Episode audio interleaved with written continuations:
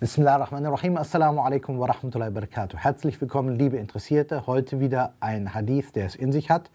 Es gibt von diesem Hadith in seiner Kernaussage zwei Versionen.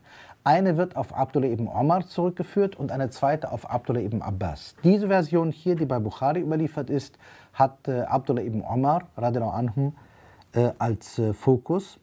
Und hier in der deutschen äh, Wiedergabe wäre das, sei in der Welt wie ein Fremder oder wie einer, der einen Weg zurücklegt. Im Original, Karibin au Abir Sabil.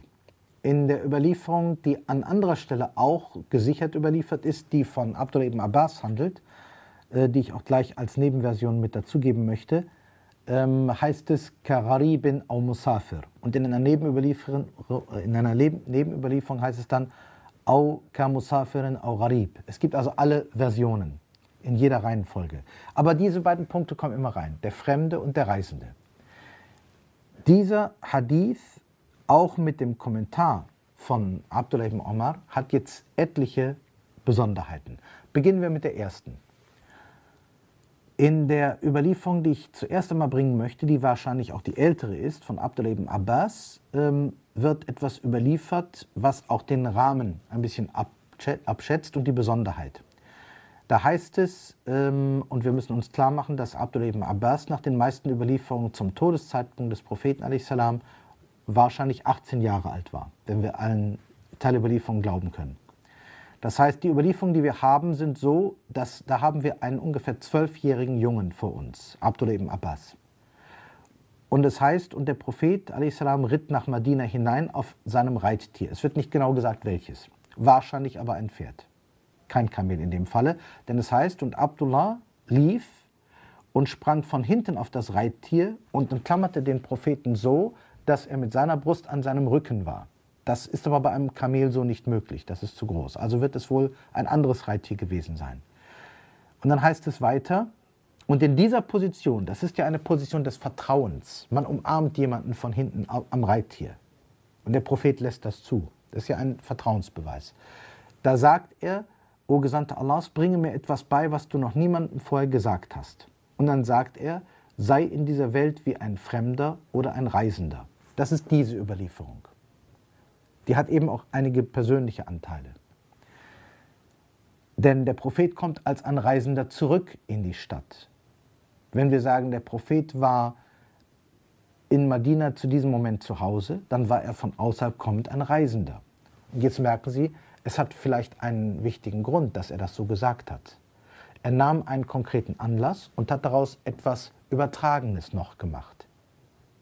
Hier ähm, wird hinzugesagt, sei in der Welt. Bei Bukhari kommt der Zusatz, sei in dieser diesseitigen Welt so.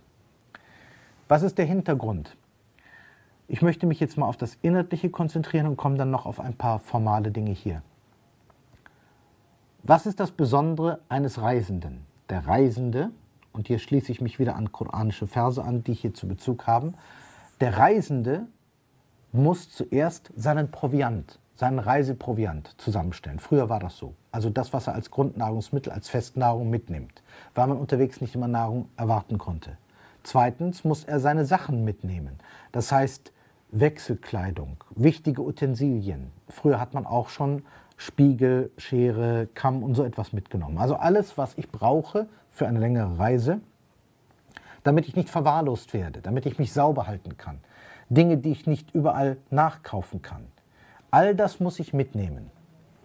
Der Koran spricht vom ganzen diesseitigen Leben, dass er sagt, und du sollst dein Saad, dein Proviant mitnehmen. Und deswegen, taqwa, wie es in einer Stelle heißt, und die beste Versorgung auf der Reise wörtlich ist deine Gottesfurcht, nämlich in Diesseits. Das heißt, das, was dieser Hadith wörtlich sagt, sagt der Koran andeutungsweise. Die Idee, dass die Seele hier gar nicht zu Hause ist, kommt durch den Begriff des Fremden. Wenn Sie unterwegs sind und Sie wissen, Sie sind ein Fremder, dann wäre es das Dümmste, wenn Sie sich vormachen würden, Sie seien hier zu Hause. Das sind Sie dann nicht. Der Fremde bleibt ein Fremder, wie immer er anderen Leuten nahe kommt. Und es wird immer ein Abstand da sein. Der Koran sagt, und auch dieser Hadith sagt, sei in dieser Welt wie ein Fremder. Das heißt, glaube nicht, dass du in dieser Welt auf Dauer bleiben wirst. Glaube nicht, dass du in dieser Welt eins zu eins angenommen wirst. Diese Welt ist auch eine Täuschung. Diese Welt ist eine Prüfung. Das wäre sie ja nicht, wenn du hier ganz und gar zu Hause wärst. Der Reisende macht darauf aufmerksam, diese diesseitige Welt ist nur eine Station. Du wirst eine andere Station einnehmen müssen, so wie deine Seele auch schon eine andere Station vorher hatte. Das heißt, du durchläufst diese Welt, du durchreist sie. Und auf deiner Reise erwirbst du dir etwas. Das, das diesseitige Leben ist nur eine Etappe. Dann stirbst du. Dann kommt die Seele in der Grabeswelt. Das ist die zweite Etappe. Und dann kommt der jüngste Tag. Und da wirst du nichts vorweisen können als das, was du als Proviant mitgenommen hast. Darum sagt der Koran, Und die beste Reiseversorgung ist die Taqwa. Warum? Wenn du am jüngsten Tag da bist und es wird sozusagen ausgepackt, was du aus dem Diesseits mitgebracht hast, dann wäre es gut, wenn in diesem Koffer nichts Böses ist.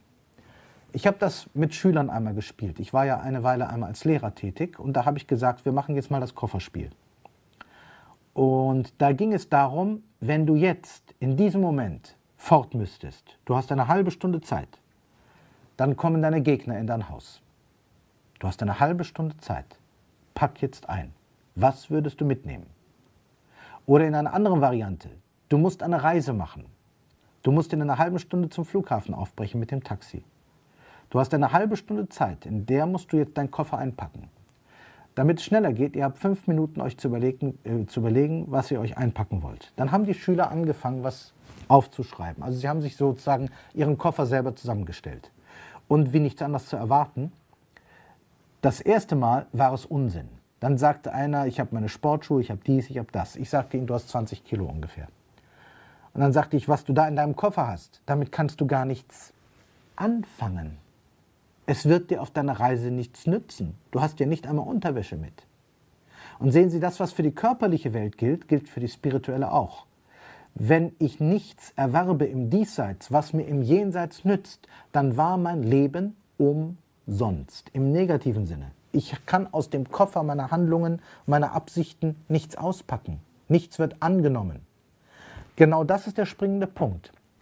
Der Prophet sagt das als eine Warnung, als einen wichtigen Hinweis. Sei in dieser Welt wie ein Fremder oder ein Reisender, denn der Reisende hängt sein Herz nicht an die Stationen, die er durchreist.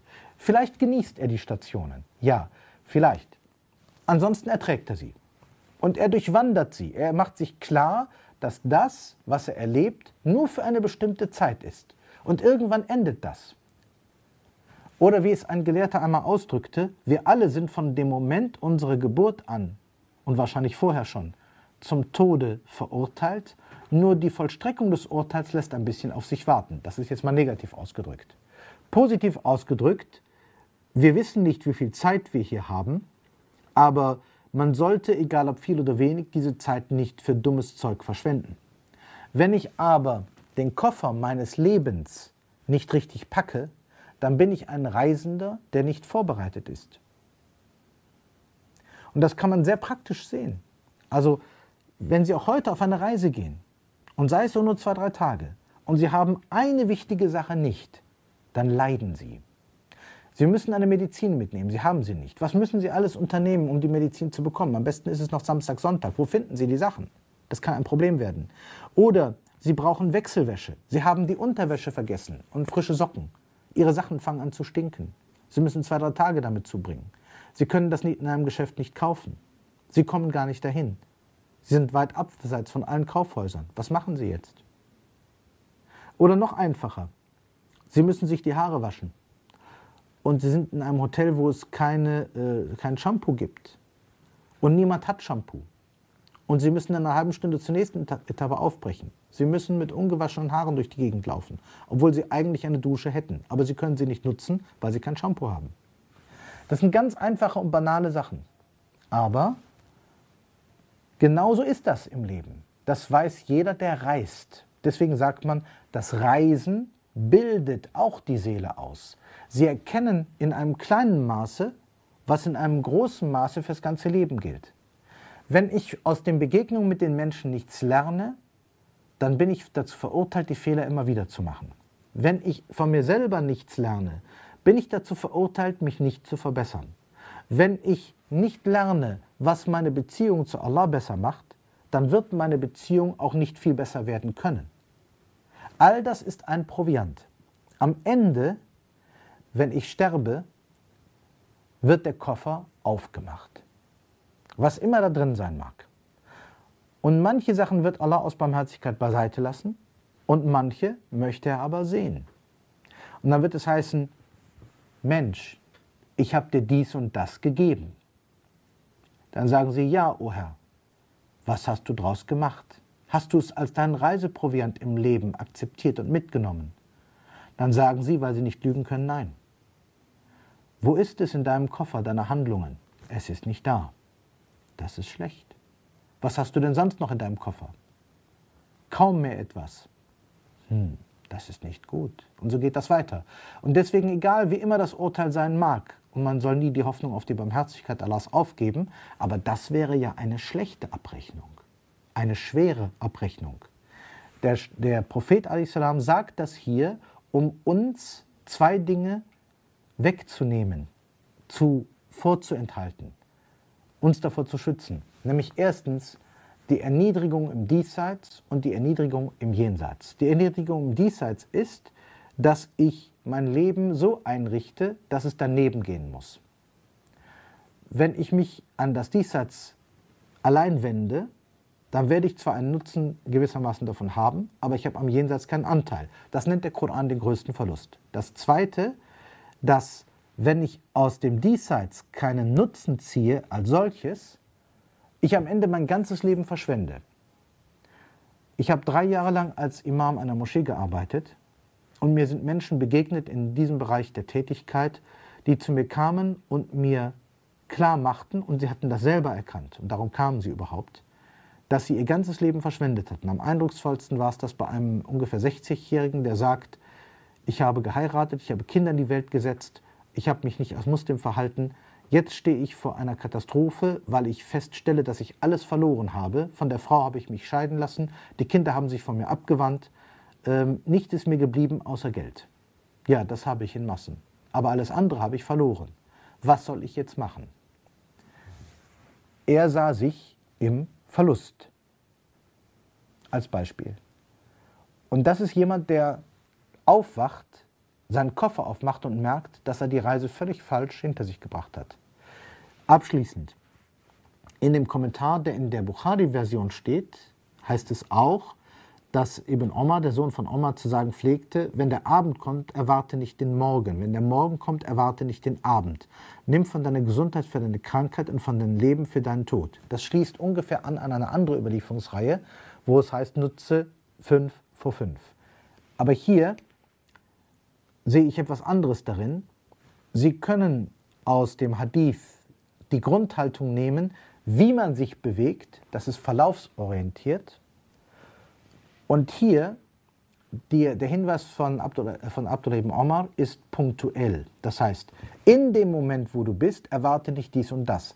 Hier kommt ein anderer Aspekt hinein, der Aspekt der Überraschung. Auf einer Reise wissen wir nicht, was uns passiert, im positiven wie negativen. Die Reise ist auch die Überraschung. Die Reise ist auch sich einstellen auf alle Möglichkeiten. Darum, ein Mensch, der immer nur in einem engen Umkreis bleibt, dessen Blickkreis auf die Welt ist beschränkt. Jemand, der reist, lernt viel kennen vom Leben und von den Menschen und beurteilt die Menschen und sich selbst auch anders. Jemand, der nur an einem engen Preis, Kreis ist, sagt, warum hast du das nicht so gemacht, warum hast du das nicht so gemacht, das ist die typische Verhaltensweise. Warum dies nicht, warum das? Er beurteilt, als ob alles so ganz klar wäre. Der Reisende wird das nie tun. Der Reisende wird sagen, vielleicht hatte er dies und das nicht, vielleicht war dies so, dann sagt derjenige, der nur zu Hause hockt, kann ich mir nicht vorstellen. Sagt der Reisende, genau, kannst du dir nicht vorstellen. Du weißt es nicht, aber ich weiß. Du warst nicht in der Welt, ich war dort. Du kannst dir nicht vorstellen, welche Möglichkeiten es gibt. Ich habe diese Möglichkeiten gesehen. Das ist der Unterschied. Auch dieses, was wir nennen open-minded, ist sehr wichtig. Jemand, der engstirnig durch die Welt läuft, sieht seine Chancen nicht, aber sieht auch nicht die Möglichkeiten oder Unmöglichkeiten anderer Menschen. Dann beurteilt er sie, beurteilt er sie falsch. Das ist das Wesentliche, was man hierzu sagen kann und was ich auch hierzu sagen möchte. Vielen Dank für Ihre Aufmerksamkeit. Assalamu alaikum wa rahmatullahi wa barakatuh.